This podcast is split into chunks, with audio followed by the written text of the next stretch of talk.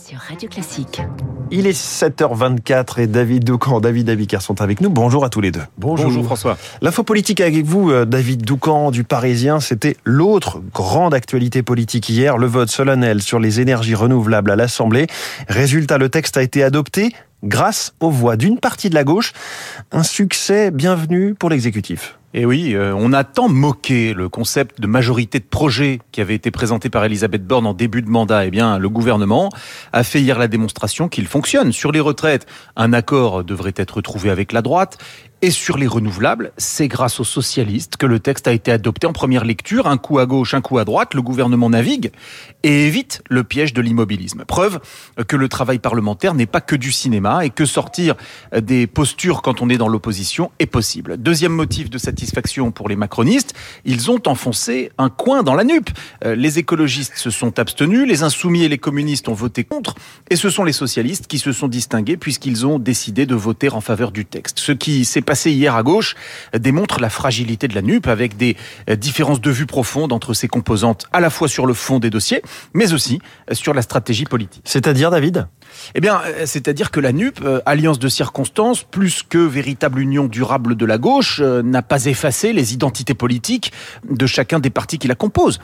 Tous les candidats de gauche à la présidentielle avaient plaidé pour une accélération sur l'éolien et le solaire. C'est précisément ce que ce texte met en œuvre. Et pourtant, les communistes ont voté contre pour, je cite le député PCF euh, Sébastien Jumel, ne pas faire de cadeaux au gouvernement le jour de la présentation de la réforme des retraites. Les deux sujets n'ont aucun rapport, mais ce n'est pas grave du moment qu'on s'oppose à Emmanuel Macron. Même son de cloche chez les insoumis qui prennent le risque de donner l'impression d'accorder plus d'importance à l'échec du quinquennat qu'à la protection du climat. Mais la palme de l'incohérence revient aux députés écologistes qui se sont abstenus. Ils expliquent qu'il ne nous reste que trois ans pour agir en faveur du climat, mais il préfère attendre cinq ans et l'hypothétique élection de l'un des leurs plutôt que de dire oui à un projet certes perfectible, mais opérationnel dès maintenant. Je mmh. rappelle à toutes fins utiles que passer de 4 à 50%, 4% c'était le score de Yannick Jadot, euh, n'est pas gagné d'avance.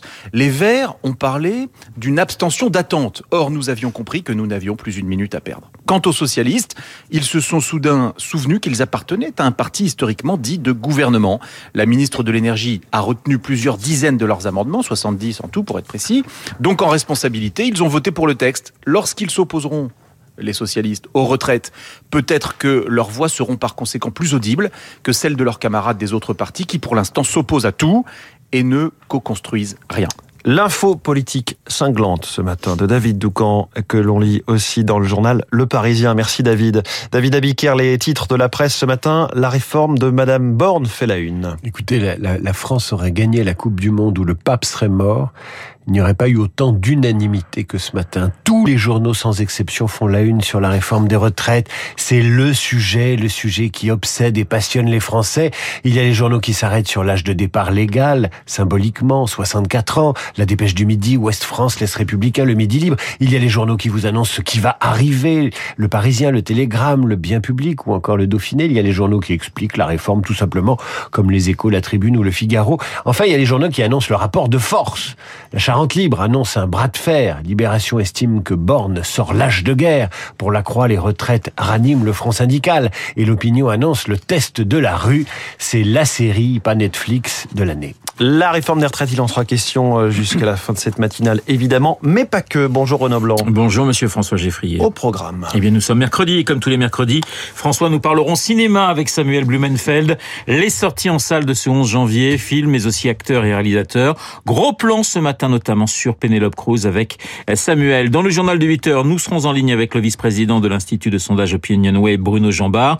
Les Français et la réforme des retraites, bien sûr, syndicats, gouvernement et réponse de la rue le 19 janvier. Bruno Jambard d'Opinionway dans le journal de Lucille Bréau. Retraite toujours, mais aussi inflation, taux et conjoncture économique avec François Villeroy de Gallo, le gouverneur de la Banque de France dans les stars de l'info. François Villeroy de Gallo interrogé par Guillaume Durand. Rendez-vous à ne pas manquer à 8h15 sur Radio Classique. Vous n'oubliez pas Esprit Libre à partir de 8h40 dans notre studio, l'économiste Jean-Marc Daniel et l'académicien Marc Lambron. Esprit Libre juste après la revue de presse de David. Mais tout de suite, la météo.